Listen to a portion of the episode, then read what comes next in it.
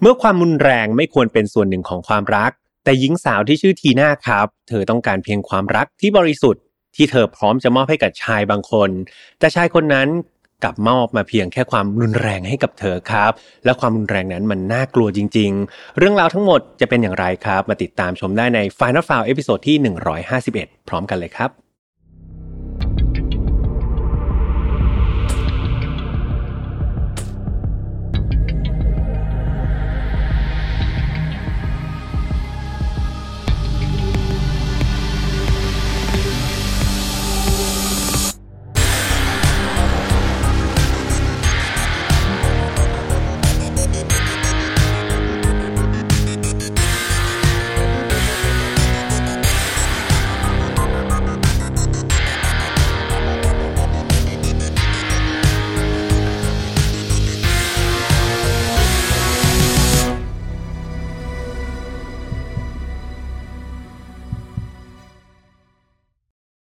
สวัสดีครับยินดีต้อนรับเข้าสู่ Final File Podcast ครับ วันนี้คุณอยู่กับผมแฮมทัชพลเช่นเคย เรามากันใน episode ที่ 151 แล้วนะครับ เป็นยังไงกันบ้างครับ เพื่อนๆ ยังสบายดีกันหรือเปล่าครับ ช่วงนี้พี่แฮมก็เรียกว่ามาออฟฟิศมาอัดจับสต็อกกันหนาๆเลยนะครับ เพราะว่าช่วงที่พี่แฮมอัดอยู่เนี่ยก็จะเป็นช่วงของการเตรียมเวิร์กช็อปด้วยนะครับเพราะว่าล่าสุดเนี่ย Final f i l e เราก็มีเวิร์กช็อปครับเป็น Storytelling ซึ่งพี่แฮมก็ร่วมกับทีมงานของ Mission to Pluto นี่แหละครับ จัดเวิร์กช็อปสุดเอ็กซ์คลูซีฟขึ้นมา ก็ไม่รู้เหมือนกันนะครับว่าวันที่พี่แฮมอัดเนี่ยบัตรจะขายหมดไปหรือยังเนาะหรือว่าสุดท้ายแล้วเวิร์กช็อปจะจัดไปเรียบร้อยแล้วหรือเปล่านะครับยังไงต้องขอบคุณทุกคนมากที่อยู่เคียงข้างแล้วก็สนับสนุนกัน ส่วนใครที่อยู่ต่างประเทศนะครับหรือว่าพลาดโอกาสไม่ได้มาไม่เป็นไรครับ ติดตามพวกเราไว้เดี๋ยวจะมีกิจกรรมดีๆนะครับให้มา เรียกว่ามาเปิดประสบการณ์ร่วมกันนะครับ ใหม่ๆ อีกแน่นอนตลอดทั้งปี ยังไงอย่าเพิ่งทิ้งพี่แฮมแล้วก็ทีมงานทุกคนไปนะครับสำหรับ episode ที่ 151 เนี่ยต้องบอกว่าเรากลับมาดีกรีของความโหดร้ายอีกครั้งหนึ่งครับพี่แฮมเนี่ยบอกทีมงานว่าคดีนี้เนี่ย ส่วนตัวพี่แฮมให้เต็มหลอดเลยนะ แต่ไม่รู้ว่าน้องๆทีมงานที่ตอนนี้จากเป็นเด็กใสซื่อบริสุทธิ์ตอนนี้ทุกคนเนี่ยจิตแข็งมากนะครับ หลังจากมาอยู่เป็นทีมงานไฟนอลฟันทุกคนจิตแข็งมากก็ไม่รู้ว่าเขาจะยอมให้เต็มหลอดหรือเปล่า เรื่องราวทั้งหมดจะเป็นยังไง เดี๋ยวพี่แฮมจะเล่าให้ฟังในวันนี้ แต่ก่อนที่จะไปเล่าต้องพูดเหมือนเดิมครับว่าไฟนอตฟาวไม่สนับสนุนความรุนแรงทุกประเภท ทุกเรื่องที่นำมาเล่าครับ อยากให้ฟังไว้เป็นแนวทางในการป้องกันตัวเองเรามาถอดบทเรียนจากอดีตที่มันเลวร้าย ไม่ให้เกิดกับเราแล้วก็คนที่เรารักนะครับ น้องๆ อายุต่ำกว่า 18 ปี ตอนนี้พี่แอมแนะนำมาก ๆ เลยนะครับให้มีผู้ปกครองมานั่งฟังอยู่ด้วยกัน แล้วก็เป็นเรื่องราวเกี่ยวกับความรักด้วยเนาะดังนั้นน้องๆ วัยรุ่นเนี่ยฟังเรื่องราวนี้พี่แอมคิดว่าได้ประโยชน์มากๆ แต่นั่นแหละครับมีผู้ปกครองมีคุณพ่อคุณแม่มาอยู่ด้วย ก็น่าจะดีที่สุดนะครับเอาละถ้าเกิดพร้อมกันแล้ว มาฟังเรื่องราวในวันนี้กันเลยดีกว่า เรื่องราวนี้ครับต้องเริ่มต้นที่ผู้หญิงคนหนึ่งที่ชื่อว่าทีน่าแนชครับ ทีน่าเนี่ยเธอเป็นคุณแม่เลี้ยงเดี่ยวนะมีลูกลูกๆครับติดมาสองคน ก่อนที่ต่อมาเนี่ยเธอจะได้เจอกับผู้ชายคนหนึ่งครับ ที่ชื่อว่าเชนเจนกินในปี 2009 หลังจากที่พวกเขาเจอกันเนี่ยต้องบอกว่าเป็นการเจอกันโดยบังเอิญครับ ก็คือไปเที่ยวคลับด้วยกันแห่งหนึ่งที่เมืองเพนซานมณฑล คอนเวลนะครับประเทศอังกฤษก็คือต่างคนต่างไปเที่ยว แล้วก็มาพบปะพบหน้ากัน ในตอนนั้นเนี่ยทั้งสองคนก็ได้คุยกันนะแล้วก็ทำความรู้จักกัน แต่ว่าคนรอบกายของทีน่าคนที่เป็นผู้หญิงเนี่ยไม่ค่อยเห็นด้วยครับ พยายามบอกทีน่าว่าเฮ้ยอย่าไปคบหากับนายเชนคนนี้เลย คือมีเพื่อนสนิทของทีน่าคนหนึ่งเนี่ยเขาไปรู้จักกับนายเชน คือเป็นเหมือนได้ยินข่าวคราวอะไรพวกนี้มา ว่าเชนเนี่ยเป็นบุคคลที่ค่อนข้างอันตรายครับ แล้วก็เรียกว่าเป็นอันดพานอารมณ์ร้อนกันเลยทีเดียว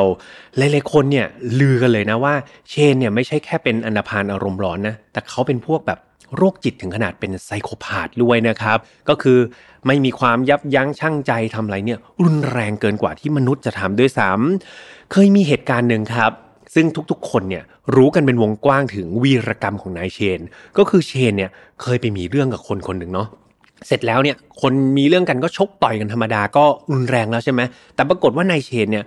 ชกต่อยกันครับไม่พอจนคู่ต่อสู้ของนายเชนเนี่ยล้มลงไปที่พื้นนายเชนเนี่ยกระหน่ำครับ กระทืบศีรษะนะเหยียบเหยียบเหยียบอัดลงไปที่พื้นอย่างนั้นนะจนคู่ต่อสู้เนี่ยเกือบจะเสียชีวิตเลยนะครับ และสุดท้ายเนี่ยเขาก็ต้องถูกตำรวจเนี่ยจับกลุ่มครับ ก็โชคดีมากที่เหตุการณ์นั้นเนี่ยตำรวจมาห้ามได้ทัน ไม่งั้นคู่ต่อสู้ในเชนจะต้องเสียชีวิตแน่ ๆ ซึ่งตอนที่ทีน่าไปเจอกับเชนเนี่ยในคลับนั่นนะมันเป็นช่วงที่เชนเพิ่งพ้นโทษครับเพิ่งออกมาจากคุกพอดี อย่างไรก็ตาม แม้ว่าทุกคนเนี่ยจะเตือนทีน่าต่างๆนานาว่าเชนเป็นอย่างงู้นเชนเป็นอย่างนี้ แต่ตัวทีน่าเนี่ยเธอกลับไม่เชื่อครับ เธอเชื่อในตัวเองนะ เธอเชื่อในความรู้สึกในสัญชาตญาณของเธอว่า ความคิดแล้วก็มุมมองต่อโลกของเชนเนี่ยมันน่าจะเปลี่ยนไปแล้ว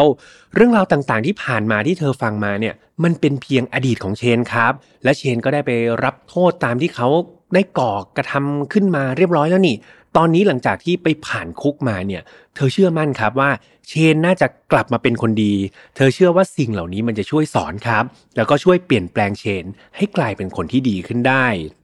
ดังนั้นเธอคิดตกตะกอนความคิดแล้ว เธอเชื่อมั่นในตัวเอง และเธอก็ตัดสินใจเปิดใจยอมรับ แล้วก็คบหาในเชน ในฐานะคนรักครับ หลังจากคบหาดูใจกันได้ แล้วก็ออกเดทกันเนี่ย ทีน่าก็รู้สึกเลยว่า ฉันดีใจเหลือเกิน ฉันโชคดีเหลือเกินที่ฉันเนี่ยไม่ไปเชื่อคนอื่น ฉันดีใจที่ฉันเนี่ยเชื่อตัวเอง เพราะเธอคิดไม่ผิดเลยครับ เชนเนี่ยมันไม่ได้เหมือนกับที่คนอื่นเนี่ยพูดออกมาเป็นขี้ปากเลยนะ เขากลับเป็นคนที่แบบ อ่อนโยนครับ ดูใจเย็นดูสุภาพ คอยปกป้องเธอแล้วก็ปฏิบัติต่อเธอเนี่ยดีมากๆ เรียกว่ามันไม่เหลือร่องรอยของวายร้ายเลยเนาะในอดีตแบบที่ผู้คนเนี่ยกล่าวหาเชนกัน สิ่งนี้มันเป็นยังไงมันช่วยสร้างความมั่นใจใช่ไหมครับ ให้กับทีน่าเป็นอย่างมาก ว่าอนาคตของเธอเนี่ยจะต้องมีเชนเป็นส่วนหนึ่งอย่างแน่นอน และนั่นก็ทำให้ทั้งคู่เนี่ยตัดสินใจครับ เข้ามาอาศัยอยู่ร่วมกันโดยทีน่าเนี่ยพาลูกๆของเธอที่พี่แอมบอกว่ามีลูกติดสองคนใช่ไหมเข้ามาอาศัยอยู่ร่วมกับเชนด้วยครับ เวลาของความสัมพันธ์เนี่ยก็ผ่านไปเรื่อยๆ ผ่านไปจนกระทั่ง 8 เดือนแล้วนะครับ ก็คบกันมาสักพักหนึ่งแล้ว8เดือน ดูเหมือนว่าเชนเริ่มจะออกลายกับเพื่อนๆ เชนเริ่มที่จะกลับมาเป็นวายร้ายเหมือนเดิม เขากลับไปมีพฤติกรรมที่รุนแรงครับกับทีน่า ไม่ว่าจะเป็นความรุนแรงทางด้านคำพูดก่อนนะ พี่ฮัมบอกหลาย ๆ ครั้งแล้วว่าความรุนแรงไม่ใช่การตบตีอย่างเดียวคำพูดก็ถือว่าเป็นการเป็นความรุนแรงเหมือนกันนะครับ ความรุนแรงทางด้านคำพูดที่เชนมีต่อทีน่าเนี่ยก็ไม่ว่าจะเป็นคำหยาบคายเนาะด่าทอหยาบหยาบคลายๆ การสาบแช่งครับสาบเธอ รุนแรงต่างๆ นานา และสุดท้ายครับ ก็เริ่มลามนะจากการด่าการใช้คำพูดใช่ไหมพอไม่มีการหยุดยั้งนะครับ มันก็พัฒนาความรุนแรงกลายมาเป็นการลงมือทำร้ายทีน่าดังนั้นไม่ว่าจะเป็นเรื่องเล็กหรือเรื่องใหญ่ครับ ตอนนี้ทีน่าถูกทำร้ายทั้งด้านวาจานะครับ แล้วก็เรื่องของการทำร้ายร่างกายควบคู่ไปเลย ดังนั้นทุกๆวันเนี่ยทีน่าจะต้องถูกเชนทำอะไรสักอย่างเนี่ยทุกๆวันเลยนะไม่ว่าจะเป็นเรื่องเล็กน้อยแบบถมน้ำลายใส่หน้าครับ หรือดึงผมออกมาเป็นกระจุกกระจุกเนี่ย เธอก็โดนหรือว่าการทุบตีเนี่ย ก็เรียกว่าเริ่มที่จะโดนมากขึ้นมากขึ้นเรื่อยๆ สิ่งที่น่าเจ็บปวดคืออะไรรู้ไหมเพื่อนสิ่งที่น่าเจ็บปวดและพี่ยามคิดว่ามันเจ็บปวดมากๆก็คือ ทุกๆ ครั้งเลยครับ ที่เชนมีพฤติกรรมที่รุนแรงกับทีน่าเนี่ยเขาไม่เคยมองเลยครับว่ามีเด็กๆอยู่ตรงนั้น ลูกๆของทีน่าที่นั่งอยู่ตรงนั้น ได้เห็นพฤติกรรมของเชนที่ทำร้ายร่างกายและจิตใจของคุณแม่เนี่ย เป็นประจำเป็นภาพซ้ำๆครับ เห็นจนเคยชิน ซึ่งสิ่งนี้มันเป็นอะไรที่คิดแล้วก็เจ็บปวดมากๆนะครับ ตลอดเวลาที่คบกันเนี่ยเชนมักจะคอยเป็นฝ่ายที่หาเรื่องทะเลาะกับทีน่าได้แบบทุกเรื่องครับ ไม่ว่าจะทำอะไรเนี่ยดูเหมือนทีน่าจะผิดทุกครั้งไป รวมถึงพฤติกรรมความรุนแรงเนี่ยมันก็เริ่มที่เป็นไงทวีคูณมากขึ้นเรื่อยๆ มีอยู่ครั้งหนึ่งครับ เชนเนี่ยทะเลาะกับทีน่าอย่างรุนแรง และเขาเนี่ยพุ่งตรงเข้าไปนะแล้วพยายามที่จะ ควักลูกตาทีหน้าออกมาครับ แต่ว่าตอนนั้นเนี่ยโชคดีที่เธอเนี่ยสะบัดหน้าหนีทัน แล้วก็วิ่งหนีออกมาได้ลีอีกครั้งหนึ่งเรียกว่าเชนเนี่ยระงับอารมณ์ไม่อยู่นะทุบตีต่อยทีหน้าอย่างรุนแรง จนกระทั่งเธอเนี่ยถูกหามไปส่งโรงพยาบาลเลยนะครับ ต้องคิดดูว่ามันรุนแรงขนาดไหน และเนื่องจากถูกทำร้ายอย่างรุนแรงเนี่ย ตอนที่ทีน่าไปอยู่โรงพยาบาลเนี่ย ทางโรงพยาบาลก็มีการติดต่อเจ้าหน้าที่ตำรวจนะ เข้ามาสอบถามทีน่าด้วยครับว่าเฮ้ยมันเกิดเรื่องราวอะไรขึ้นทำไมเธอถึงแบบมีสภาพแบบนี้ได้ ซึ่งแน่นอนทีน่าครับก็บอกว่าก็เชนนั่นแหละ คนรักของฉันเป็นคนที่ทุบตีแล้วก็ทำร้ายเธอเองครับ แต่ปรากฏว่า แทนที่แบบเออเรื่องราวถึงตำรวจแล้วใช่ไหมทีหน้าแบบ เธอจะได้แบบหลุดออกจากขุมนรกนั้นสักที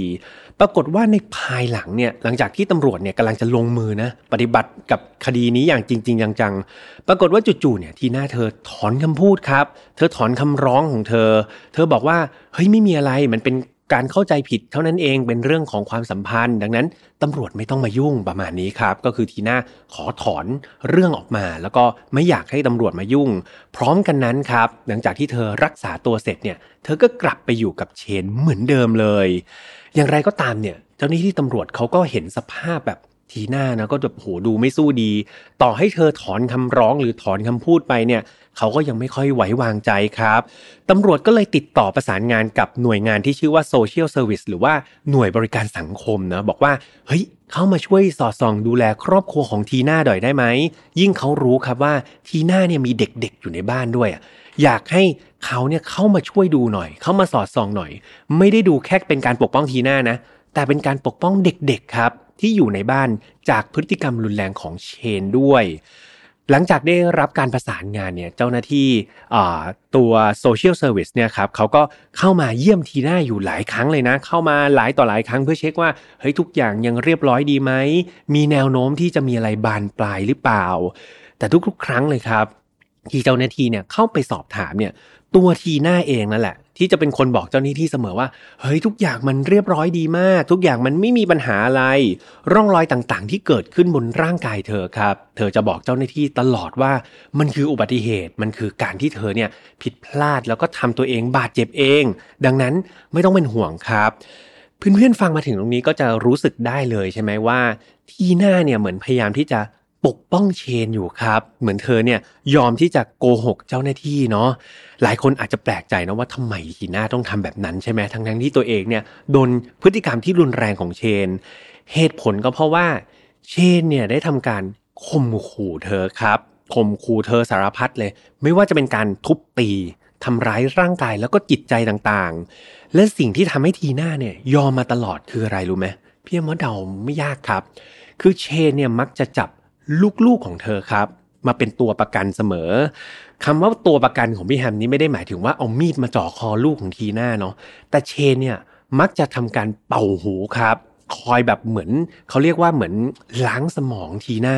คอยหลอกว่าเนี่ยถ้าเมื่อไหร่นะ ถ้าฉันโดนตำรวจจับนะ ไปติดอยู่ในคุกเนี่ย แกก็ต้องไปติดคุกด้วย เพราะว่าถือว่าแกเนี่ยอยู่ในครอบครัวเดียวกัน แกมีส่วนผิดด้วย ดังนั้นถ้าเกิดแกไปอยู่ในคุกเมื่อไหร่อะ ลูกๆของแกก็เป็นไง ไม่มีแม่ พอไม่มีแม่ก็ต้องส่งไปที่องค์กรการกุศล และนั่นก็หมายความว่าทีน่าจะไม่มีโอกาสได้เจอลูกอีกครับ ดังนั้นเชนเอาจุดอ่อนตรงนี้แหละ ที่เขาค่อยๆ ล้างสมองทีน่าทุกๆวันครับล้างจนกระทั่งได้ผลเนี่ยทำให้เธอยอมทำตามทุกอย่างเลยนะ ยอมโดนซ้อมเป็นกระสอบทราย ยอมโกหกตำรวจ ยอมโกหกเจ้าหน้าที่ต่างๆ เนี่ยเพื่อให้เธอเนี่ยยังได้อยู่กับลูกเท่านั้นเองครับ เชนเอาจุดอ่อนจุดนี้มาหลอกทีหน้า จุดนี้คือพี่แฮมก็อยากจะแชร์ให้กับเพื่อนๆฟัง หลายๆคนฟังแล้วก็อาจจะเกิดคำถามขึ้นในใจนะครับ ว่าเฮ้ยทำไมทีหน้าฟังดูแล้วแบบ ต้องไปเชื่อเชนขนาดนั้นนะทำไมไม่แบบนู้นทำไมไม่แบบนี้คือจริงๆ อยากให้ทุกคนเข้าใจถึงสภาพแวดล้อมของทีน่าครับ อย่างที่พี่แฮมเล่ามาเนาะทีน่าเธอถูกทำร้ายร่างกายและจิตใจมาตลอดไม่ใช่เพิ่งโดน เธอโดนมาอย่างยาวนานครับ เราทุกคนที่ฟังอยู่ณจุดเนี้ย ไม่ได้อยู่ในสถานการณ์เดียวกับเธอ ไม่ได้อยู่ในสถานะเดียวกับเธอครับ ดังนั้นการที่เราไปโทษเหยื่อเนาะหรือว่าไปเคลือบแคลงสงสัยเหยื่อว่าทำไมเหยื่อไม่ทำอย่างงู้นทำอย่างนี้เพียงอยากให้เข้าใจครับว่าทีน่าเธอคือเหยื่อจริง ๆ เธอถูกทำร้ายทุก ๆ ส่วนเลยครับ ไม่ว่าจะเป็นร่างกายหรือจิตใจหรือแม้แต่ความคิดระบบความคิดของเธอตอนนั้นมันบรกไปหมดแล้วครับ มันพังทลายไปหมดแล้ว ดังนั้นสิ่งนี้เป็นจุดหนึ่งที่พี่แอมอยากจะแทรกนะว่าพอเวลาเราฟังเรื่องราวอย่างเงี้ยเราต้องหยุดโทษเหยื่อนะครับ เขาว่าจริง ๆ แล้วเรื่องราวเหล่านี้ไม่ควรจะเกิดขึ้นด้วยเนาะคนที่ผิดก็คือนายเชนที่มีพฤติกรรมรุนแรงต่างหากนะครับเอาละกลับเข้ามาสู่เรื่องราวของอวันนี้กันต่อเนาะทีหน้าเนี่ยก็อดทนแบบนั้นแหละครับอดทนเป็นเครื่องมือของเชน เป็นเครื่องรองรับอารมณ์ของเชนไปเรื่อยๆ จนกระทั่งเวลาผ่านไปถึงวันที่ 20 เมษายนปี 2011 ครับ วันนั้นเนี่ยตัวทีน้าเชนแล้วก็ลูกๆเนี่ยใช้เวลาอยู่ร่วมกันทั้งวันครับ ทีน่าสังเกตว่าเฮ้ยวันนั้นทำไมเชนดูแบบอารมณ์ดีครับทำตัวกับเธอเนี่ยดิบดีมากๆเลยนะ เธอรู้สึกว่าเธอมีความสุขครับ ในการใช้ชีวิตวันนั้นนะหลังจากที่เธอไม่ได้มีความสุขมาอย่างยาวนาน เธอเชื่อว่าเฮ้ยมันอาจจะมีอะไรบางอย่างที่ทำให้เชนเนี่ยคิดได้ครับ แล้วก็อยากที่จะปรับเปลี่ยนตัวเองให้กลายมาเป็นสามีที่ดี หรือแม้แต่เป็นพ่อที่ดีของลูกๆ เธอ วันนั้นเนี่ยเชนพาครอบครัวครับ พาทีน่ากับลูกๆเนี่ยไปชมภาพยนตร์กันในโรงหนังด้วยนะ ภาพยนตร์นั้นก็คือเรื่องโฮสเทลนะครับ ซึ่งหลายๆคนถ้าดู รู้จักแบบหนังมันค่อนข้างเก่าเนาะน้องๆอาจจะเกิดไม่ทันหลายๆคน แต่ว่าเรื่องโฮสเทลเนี่ยเป็นหนังสยองขวัญครับ แล้วก็หนัง 18 บวกครับคือมีฉากที่โหดร้ายแล้วก็รุนแรงมากๆ แต่พี่ฮัมก็ไม่ทราบเหมือนกันนะว่าทำไมเชนถึงพาครอบครัวไปดูหนังเรื่องนี้ อย่างไรก็ตามครับ ทุกอย่างมันก็ผ่านไปได้ด้วยดีครับ ก็ถือว่าเป็น Family Time ซึ่งทีน่าเนี่ยไม่ได้สัมผัสแบบความรู้สึกแบบนี้มายาวนานมากๆ จนกระทั่งช่วงค่ำครับ ทีน่ากับเชนก็กลับมาบ้านใช่ไหมพาลูกๆเข้านอนแล้วทั้งสองคนเนี่ยก็เข้านอนตามปกติ ปรากฏว่าในช่วงดึกคืนนั้นครับ ระหว่างที่ทีน่ากำลังนอนอยู่เนี่ย เธอก็สะดุ้งตื่น เพราะว่าเธอได้ยินเสียงของเชน เชนกำลังเหมือนคุยโทรศัพท์กับใครสักคนหนึ่งครับ ไม่ช้าเนี่ยทีน่าก็เลยแอบฟังนะเธอก็พบว่าเชนเนี่ยกำลังโทรศัพท์คุยกับเพื่อนบ้านของเขาคนหนึ่งครับ โดยเนื้อหาในการพูดเนี่ยจะเป็นการพูดถึงใบสั่งยานอนหลับ Valium ครับ และดูเหมือนเชนเนี่ยกำลังจะถามเพื่อนบ้านว่า เฮ้ย นายสนใจอยากจะได้ยานอนหลับ Valium ไหม เดี๋ยวฉันจะขายให้เธออะไรประมาณนี้นะครับ ซึ่งต้องบอกเพื่อนๆว่า ยาตัวนี้ครับ ยานอนหลับ Valium เนี่ย มันเป็นยาที่ social service หรือว่าหน่วยงานบริการสังคมเนี่ย เขาทำการเบิกจ่ายมาให้กับทีน่า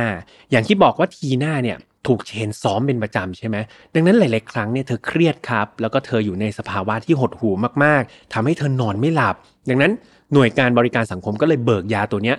ให้ทีน่าติดตัวไว้ก่อนครับ เผื่อว่าเธอนอนไม่หลับจะได้ใช้ยาตัวนี้ได้ แต่ปรากฏว่าทีน่าไม่เคยได้ใช้ยาตัวนี้ครับกลับกลายเป็นว่าเชนเนี่ยมาใช้ยาตัวนี้ และใช้ด้วยปริมาณขนาดที่มันแบบไม่ถูกต้องอะครับ มันก็เลยเป็นกึ่งกึ่งสารเสพติดไป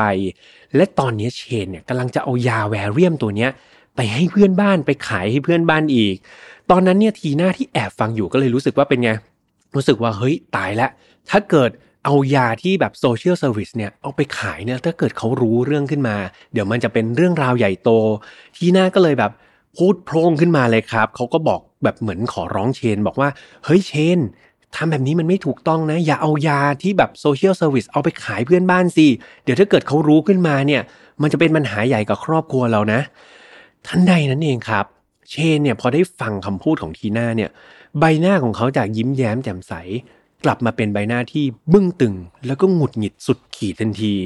เขาสะบดครับ ด่าคำสารพัดคันหยาบคายที่คิดออกเนี่ยด่าใส่ทีน่าแล้วก็สาบแช่งทีน่าเขาบอกว่าให้เธอเนี่ยไปสนใจเรื่องของตัวเองดีกว่า ประมาณว่าอย่ามายุ่งเรื่องของเขา ตอนนั้นทีน่ารู้ดีครับว่า ถ้าเธอพูดต่อไปเนี่ยมันไม่เป็นประโยชน์กับตัวเธอเลย เผลอๆ เธอจะถูกเชนเนี่ยซ้อมเปล่าๆ เนาะ เธอก็เลยจำใจยอมแพ้ครับ แล้วก็กลับไปนอนตามปกติ สุดท้ายเธอก็หลับลงไปในไม่ช้า เวลาผ่านไปยังไม่นานครับ ทีน่าก็ต้องสะดุ้งตื่นอีกครั้งหนึ่ง แต่ครั้งนี้เธอสะดุ้งตื่นไม่ใช่เพราะเสียงของเชนแล้วครับ แต่เป็นเพราะว่าตอนนั้นเนี่ยเชนปีนขึ้นมาคล่อมตัวเธออยู่ เธอเมื่อรู้ตัวอีกทีก็คือร่างกายของเธอครับ มันถูกมัดห่อแล้วเพื่อนๆด้วยผ้านวมเนะคือเชนเนี่ยมัดพัดแบบเอาผ้านวมมามัดเธอไว้คล้ายๆมัมมี่ครับ แต่ว่า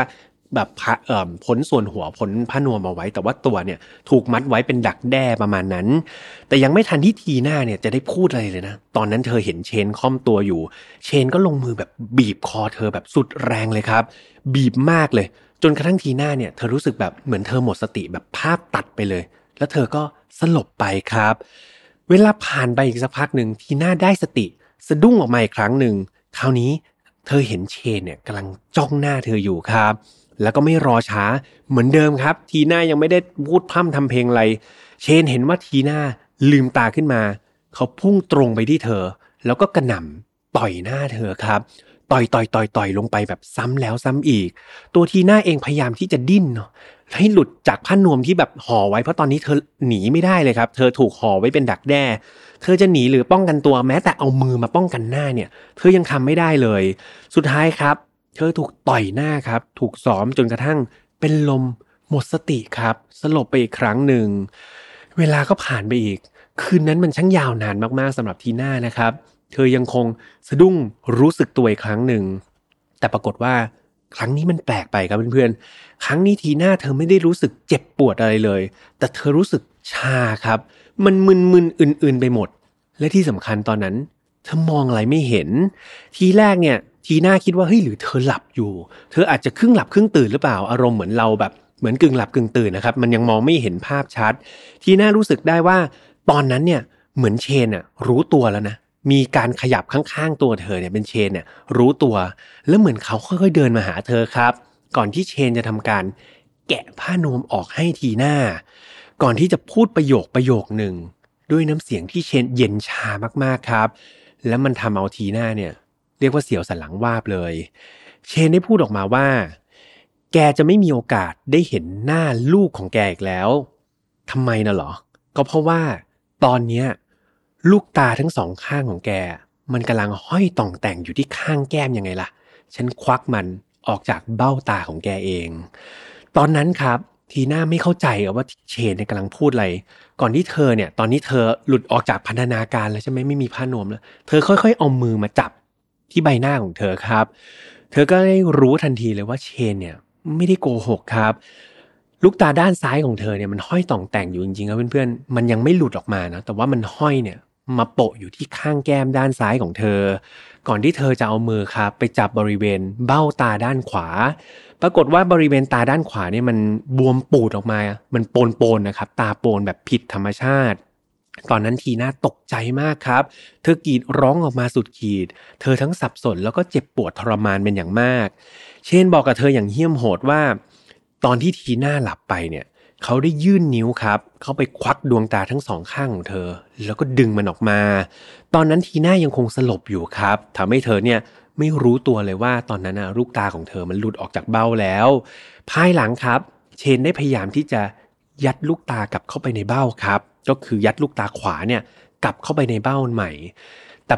ด้วยธรรมชาติของมนุษย์นะครับเพื่อนๆเราไม่ใช่คุณหมอเนาะการยัดลูกตากลับไปในเบ้าเนี่ยมันทำให้แบบ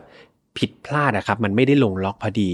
นั่นเป็นเหตุผลที่ตอนที่ทีน่าจับบริเวณตาขวาเนี่ยมันเลยโปนครับมันเลยแบบปูดผิดปกติ นั่นก็เพราะว่าเชนเนี่ยพยายามที่จะยัดกลับเข้าไปครับ แต่ว่ามันยัดแบบไม่ถูกต้องนะครับ มันก็เลยปนปนบุดแบบปนปนแบบปูดปูดออกมาแบบนั้น ทีน่าฟังแบบนั้นเธอรับไม่ได้แน่นอนครับ กับสิ่งที่เกิดขึ้น เธอร้องไห้แล้วก็กรีดร้องครับ แต่เชนเนี่ยก็ตะคอกเธอกลับมาเนี่ยบอกว่าทั้งหมดที่ฉันทำไปเนี่ย มันคือความผิดของแก แกมายุ่งเรื่องของยาทำไมล่ะ ตอนที่ฉันพูดเรื่องยากับเพื่อนบ้านน่ะ แกมาสอดทำไม นั่นแหละทำให้ฉันเนี่ยระเบิดอารมณ์ใส่เธอ ดังนั้นทุกอย่างที่เกิดขึ้นอะ มันเป็นความผิดของเธอนั่นแหละ นี่คือสิ่งที่เชนตอบโต้กลับมานะครับเชนยังคงตะโกนด่าสารพัดในขณะที่เด็กๆ เนี่ยก็ยังหลับอยู่ห้องข้างๆเนาะก็ไม่ได้ตื่นขึ้นมาไม่ได้รู้เรื่องอะไร เมื่อด่าเสร็จครับเรียบร้อยเนี่ยดูเหมือนเชนจะสงบลงนิดนึงเขาได้อุ้มทีน่าไปยังห้องน้ำครับ ก่อนจะโยนเธอลงในอ่างน้ำที่มันเต็มไปด้วยน้ำที่เย็นจัด ตอนนั้นเธอรู้สึกกลับมาเจ็บปวดอีกครั้งหนึ่งและครั้งนี้ครับ ทีน่าเจ็บปวดถึงขั้นอาเจียนออกมาเลย ทีน่าขอร้องครับ ให้เชนเนี่ยช่วยไว้ชีวิตเธอ แต่เชนก็ไม่ได้ทำอะไรครับ เชนยังคงกรนด่าทีน่าคือตอนนั้นทีน่าตาก็หลุดออกมาแล้วเนาะแล้วก็นั่งหนาวสั่นอยู่ในอ่างน้ำที่เต็มไปด้วยน้ำเย็นเนี่ยเชนก็ด่าไปครับ เหมือนเขาไม่ได้สติเลยพร่ำบ่นว่าทั้งหมดเนี่ยมันคือความผิดของเธอ มันคือความผิดของเธอ เชนย้ำแต่คำนี้ครับ ตลอดเวลา เวลาผ่านไปสักพัก สุดท้ายเชนก็เดินออกไปจากห้องน้ำครับแล้วทุกอย่างในบ้านก็เงียบลง ทีน่าครับหลังจากที่เห็นว่าทุกอย่างมันดูสงบลงแล้ว เธอก็ค่อยๆ ลุกขึ้นมาจากอ่างน้ำแล้วก็พยายามที่จะคลำทางครับ ออกมาจากห้องน้ำได้สำเร็จ เธอใช้ความทรงจำครับ ที่ยังจดจำลักษณะของบ้านเนี่ย ค่อยๆ ประคองตัวเองออกมา ค่อยๆคลำพื้นที่ออกมา ผ่านทางห้องโถง แล้วก็ห้องต่างๆ ภายในบ้าน เธอเดินจนกระทั่งพบกับเชนครับ เธอคลำมาจนพบกับเชนที่กำลังนอนอยู่ที่โซฟา ตอนนั้นเชนเหมือนหลับไปแบบไม่ได้สตินะเธอเชื่อว่าเชนน่าจะเทคยาหรืออะไรบางอย่างครับทำให้เขาเนี่ยหลับไหลไปเหมือนคนไม่ได้สติเลย ความคิดแวบนั้นของทีน่าเลยนะ คือเธอคิดว่าเฮ้ยหรือว่าเธอเนี่ยค่อยๆคลำทางไปหยิบค้อนครับ แล้วก็มาทุบหัวเชนให้มันรู้แล้วรู้รอดไปเลย เชนจะได้ตายตายไปจากโลกนี้ เธอจะได้หลุดออกจากขุมนรกนี้สักที แต่สุดท้ายทีน่าไม่เลือกที่จะทำแบบนั้นครับ เธอรู้ว่านั่นอาจจะไม่ใช่ความคิดที่ดีสักเท่าไหร่ เพราะว่าต้องบอกว่าถ้าเกิดเธอทำพลาดเนี่ย ครั้งนี้เธอตายจริง ๆ ครับ เชนเป็นชายที่สูงกว่า 6 ฟุต แล้วก็น้ำหนักเนี่ยมากกว่า 250 ปอนด์ครับ เป็นคนตัวใหญ่มากๆ ดังนั้นถ้าเกิดทุบไปแล้วเชนไม่ตายแล้วเขาฟื้นคืนสติขึ้นมา ทีหน่าตายแน่นอนครับ ดังนั้นเธอไม่คิดที่จะแบบไปเสี่ยงแบบนั้น เพราะว่าเธอยังอยากเจอลูกใช่ไหมสุดท้ายเธอยอมแพ้ครับ แล้วก็ไปหามุมห้องมุมหนึ่งเท่านั้นเอง แล้วก็นั่งพักจนกระทั่งหลับไปอีกครั้งหนึ่ง เวลาผ่านไปจนกระทั่งตอนเช้าครับ เจ็ดโมงเช้าเชนก็ตื่นขึ้นมา แล้วก็ดูเหมือนเขาเนี่ยจำอะไรเมื่อคืนไม่ได้เลย กลายเป็นคนละคนเลยครับ เชนดูอารมณ์ดีเป็นอย่างมาก เขาเดินมาหาทีน่าแล้วก็ปลอบโยนเธอบอกว่าเฮ้ยไม่เป็นไรนะ เดี๋ยวฉันจะดูแลเธอเอง พูดแบบเหมือนกับคนละคนครับกับเมื่อคืน พร้อมกันนั้นเชนได้เดินไปบอกลูกชายคนโตของทีน่านะซึ่งตอนนั้นเนี่ยลูกชายคนโตทีน่าเนี่ยอายุ 13 ปีแล้วบอกว่าให้ลูกชายของทีน่าเนี่ย ออกไปข้างนอกหน่อย ออกไปที่บ้านยายเพื่อขอความช่วยเหลือครับ ให้กลับมาช่วยทีน่าแม่ของเขาสักที ซึ่งแน่นอนว่าพอลูกชายของทีน่าเนี่ยออกจากบ้านเขารีบวิ่งไปที่บ้านยาย ซึ่งอยู่ไม่ห่างไกลมากครับ เพื่อติดต่อพอลพอลก็คือแฟนเก่าของทีน่านะครับ หรือว่าคุณพ่อของลูกติดทีน่านั่นเองก็คือสามีคนเก่านั่นแหละ ก็โทรบอกพอลครับ บอกว่าเฮ้ยมาช่วยคุณแม่หน่อยตอนนี้แม่แบบอาการหนักมาก ซึ่งแน่นอนพอพอรู้เรื่องราวอะครับ ต่อให้เป็นอดีตภรรยา แต่นั่นก็คือลูกเขาเนาะพอก็รีบมาอย่างด่วนเลยครับ มาที่บ้านของทีน่าโดยทันที พอใช้เวลาเดินทางเพียงแค่10นาทีครับ เขาก็ถึงบ้าน และทันทีที่พอเนี่ยเห็นหน้าของอดีต เห็นสภาพของอดีตภรรยาของเขาเนี่ยคือตกใจมากครับ เพราะว่าต้องบอกว่าสภาพทีน่าตอนนั้นคือลูกตาเนี่ย มันห้อยต่องแต่งสองข้างเลย ถ้าเพื่อนๆจำได้เหมือนจำได้ใช่ไหมว่าเชนเนี่ยพยายามที่จะยัดตาขวาเข้าเบ้าตา ปรากฏว่าด้วยการที่มันทำไม่ถูกวิธีครับ สุดท้ายลูกตามันปลิ้นครับ มันแบบหลุดกระเด้งออกมา กลายเป็นตาห้อยต่องแต่งสองข้างเหมือนเดิมนะครับ พอเห็นแบบนั้นโอ้โหช็อกสุดขีดแล้วครับ เขารีบเรียกรถพยาบาล เพื่อทำการช่วยเหลือทีหน่าทันที ที่โรงพยาบาลครับ หลังจากที่ทางแพทย์เนี่ยได้ดูอาการทีน่าเข้ามาช่วยรักษาทีน่าแล้วเนี่ยเขาก็บอกกับทีน่าตรงๆครับว่า เขาไม่สามารถที่จะทำให้ทีน่ากลับมามองเห็นได้อีกแล้วครับ เธอจะต้องตาบอดตลอดชีวิต นอกจากนี้เธอยังได้รับความเจ็บปวดส่วนอื่น ๆ อย่างรุนแรงครับ ไม่ว่าจะเป็นกรามของเธอเนี่ยหักเลยนะครับ แล้วก็จมูกเธอก็หักเหมือนกันจากการถูกซ้อมเนาะ เธอใช้เวลาอยู่ที่โรงพยาบาลตลอด เวลาเนี่ยก็คือ 4 สัปดาห์เลยนะครับ ที่ต้องรักษาอยู่อย่างนั้น แล้วก็ต้องทนกับการผ่าตัดเนี่ยหลายต่อหลายครั้ง มีการนำตาเทียมครับมาใส่คืนให้กับทีน่าด้วยเพราะว่าตาจริงมันหมดสภาพไปแล้วนะครับ ตอนนี้เธอก็เลยต้องใส่ตาเทียมทั้งสองข้าง ทางด้านการสืบสวนบ้าง ทีน่าก็บอกแหละครับว่าที่เธอโดนทั้งหมดเนี่ยก็คือนายเชนนี่แหละ เชนแฟนของเธอเนี่ยครับเป็นคนที่ก่อเรื่องราวทั้งหมดนี้ ในตอนนั้นเชนพยายามหลบหนีตำรวจด้วยนะครับ หลังจากที่รู้ว่าทีน่าเนี่ยถูกส่งโรงพยาบาล เชนก็หลบหนีเลย แต่ว่าตำรวจก็ใช้เวลาเพียง 2 วันครับในการที่จะตามจับกลุ่มตัวเขาได้ในที่สุด เชนถูกตั้งข้อหาพยายามฆ่าผู้อื่นครับ แล้วก็อีกหลายกระทงเลยนะจากคดีนี้ และจากพยานหลักฐานต่างๆเนี่ยเรียกว่าเชนไม่สามารถที่จะดิ้นหลุดจากคดีนี้ได้เลย ในที่สุดครับ ศาลได้ตัดสินให้เชนเนี่ยต้องโทษจำคุกตลอดชีวิตครับ โดยมีสิทธิ์ขออุทธรณ์ได้หลังจากที่ติดคุกไปอย่างน้อยๆ 6 ปี แต่เอาจริง ๆ จากพฤติกรรมของเชนเนี่ยเพื่อนๆ หลายๆ คนฟังคดีมาเยอะๆ ก็รู้ใช่ไหมครับว่าสถานที่ที่เขาไปอยู่เนี่ยมันไม่ใช่คุกครับ แต่มันคือสถานจิตเวชแทนนะครับเพราะว่าดูจากอาการของเชนเนี่ยมันมีสภาพจิตใจที่ไม่ปกติเป็นอย่างมาก แล้วก็อาจจะต้องได้รับการบำบัดอย่างจริงจังนะครับ ดังนั้นเชนเนี่ยแทนที่จะส่งไปขังคุกเลย เขาต้องส่งไปบำบัดทางจิตก่อน และล่าสุดเนี่ยพี่แฮมเช็คข้อมูลมาล่าสุด คือในเดือนสิงหาคมปี 2022 ที่ผ่านมานี่เองนะครับปีที่แล้วเนี่ย เชนยังคงถูกกักขังอยู่ในเขาเรียกว่า safe house ครับซึ่งพี่แฮมก็ไม่แน่ใจว่าทำไมตามเนื้อข่าวเขาใช้คำว่า safe house เนาะแต่เอาเป็นว่ายังถูกกักบริเวณอยู่ โดยเขายังต้องอยู่ที่นั่นนะครับแล้วก็จะมีสิทธิ์ขออุทธรณ์เนี่ยในอีก 2 ปีข้างหน้าหรือว่าปี 2024 นั่นเอง กลับมาปิดท้ายด้วยเรื่องราวของชีวิตทีน่ากันบ้าง ทีน่าเนี่ยหลังจากที่เธอสูญเสียการมองเห็นไปนะครับ แล้วก็เลิกลากับเชนไปเนี่ย เธอก็ยังคงอยู่กับลูกๆของเธอครับ แล้วเธอก็ได้พบรักครั้งใหม่ด้วย เพียงแต่ว่า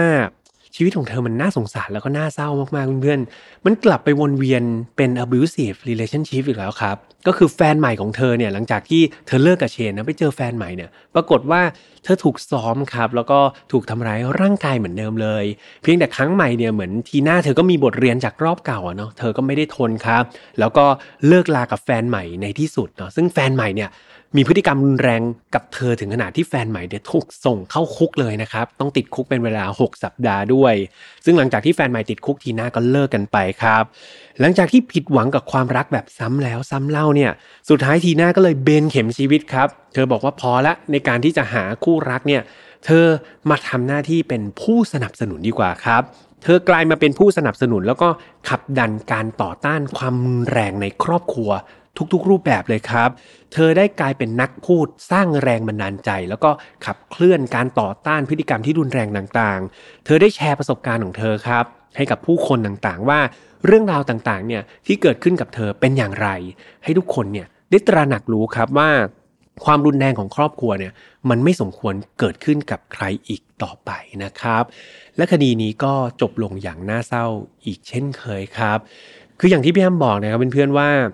แม้คดีนี้จะไม่มีใครที่จะต้องสูญเสียชีวิตไป แต่ว่าในความรู้สึกของพี่แฮมอะหลายๆครั้งครับการตายทั้งเป็นนะหรือว่าถูกทรมานเนี่ยมันเจ็บปวดซะยิ่งกว่าการถูกฆ่าทิ้งแบบโดนปืนยิงซะอีก ดังนั้นระดับความรุนแรงเนี่ยสำหรับตัวพี่แฮมเองรู้สึกว่ามันรุนแรงมากๆเลยนะครับ แล้วก็ที่ย้ำในหลาย ๆ ครั้งเลยก็คือเรื่องของ abusive relationship ครับหรือว่าความรุนแรงในความสัมพันธ์ หลาย ๆ ครั้งไม่ต้องเป็นสามีภรรยากันหรอกครับ เป็นแค่แฟนกันเนี่ย พี่แอมก็อยากให้ทุกคนเนี่ยตระหนักรู้นะครับถึงการเคารพสิทธิของกันและกันเนาะเราเป็นแฟนกันเนี่ยแต่ไม่ไม่ได้เป็นเจ้าของชีวิตของใครทั้งสิ้น มันไม่สามารถที่จะมีใครคนใดคนหนึ่งเนี่ยมาเป็นเจ้านายมาเป็นชี้บอกว่าเธอต้องเดินทางนู้นเธอต้องเดินทางนี้ ถ้าเกิดใครมีพฤติกรรมหรือว่ามีความสัมพันธ์แบบนี้เนี่ย พี่แอมอยากให้ทุกคนเนี่ยลองคิดพิจารณาตัวเองดีๆนะครับ ว่าเรายังโอเคนะ เรายัง accept ยังยอมรับกับสภาพความสัมพันธ์แบบนั้นอยู่หรือเปล่าครับ และสุดท้ายเนี่ยอยากให้ทุกคนเนี่ยตระหนักรู้ว่าความรุนแรงไม่เคยอยู่คู่กับความรักเลยครับ ความรักไม่ใช่การที่แสดงว่าฉันทนกับความรุนแรงได้นะแต่เราต้องตระหนักรู้แล้วก็เข้าใจเลยว่า ความรุนแรงกับความรัก คนละเรื่องกันเลยครับ และไม่ควรจะมาอยู่รวมกันเลย ดังนั้นเมื่อไหร่ที่ความรักมีความรุนแรงพี่แอมคิดว่ามันอาจจะมาผิดทางแล้วนะครับ ยังไงก็ฝากให้ทุกคนเนี่ยตระหนักรู้แล้วก็ลองพิจารณาถึงความสัมพันธ์ของตัวเราเองดีๆ ส่วนใครที่มีความรักดีๆครับ รักษามันไว้ครับ แล้วก็ดูแลคนข้างกายของคุณดีๆ เป็นการโชคดีมากนะ ถ้าเรามีคนข้างกายที่เขาเข้าใจแล้วก็มอบความรักให้กับเรานะครับ ดังนั้นก็ดูแลรักษาเขาไว้ดีๆ นะ เอาละครับ ก็จบกันลงไปแล้วสำหรับเพื่อนๆที่ชื่นชอบไฟนอตฟาวนะครับ เราอากาศทุกวันอังคารเหมือนเดิมทางช่องของ Mission to Pluto เนาะไม่ว่าจะเป็น YouTube Spotify SoundCloud Podbean Apple Podcast ครับ เพื่อนๆที่ชอบฟังแบบ podcast ไม่ได้ฟังแบบภาพนะฟังแต่เสียงเนี่ยก็มีใน Spotify กับ Apple Podcast ครับ สามารถที่จะ Follow กันได้เลย ส่วนเพื่อนๆที่ อยากจะพูดคุยเกี่ยวกับคดีนี้ต่อ หรือมีข่าวสารอยากจะแชร์กันมากขึ้นนะครับ ตามเข้าไปในฝ่าย Not f ฟ u แ Family กันได้ ในนั้นมีเพื่อนๆที่เป็นกลุ่มแฟนคลับของพี่แฮมนะครับของรายการฝ่าย Not f ฟ u เนี่ยรวมตัวอยู่ด้วยกันเป็นหมื่นคนเลยครับ ก็เข้าไปพูดคุยกันได้ สุดท้ายฝากไว้กับแฟนเพจของ Mission to Pluto ครับ ในนั้นจะมีสาระแล้วก็ความรู้โคจรมาพบกันอยากทุกคนกดไลค์แล้วก็กดแชร์เป็นกำลังใจครับพวกเราทุกคนด้วยสำหรับวันนี้พี่แฮมต้องลากันไปก่อนนะครับดูแลสุขภาพตัวเองดีๆนะ และเจอกันใหม่วันอังคารหน้าครับ สวัสดีครับ Mission to Pluto Podcast let's get out of your orbit พบกับเรื่องราวที่คุณอาจจะหาไม่เจอ แต่เราเจอใน f i n a l f i l e Podcast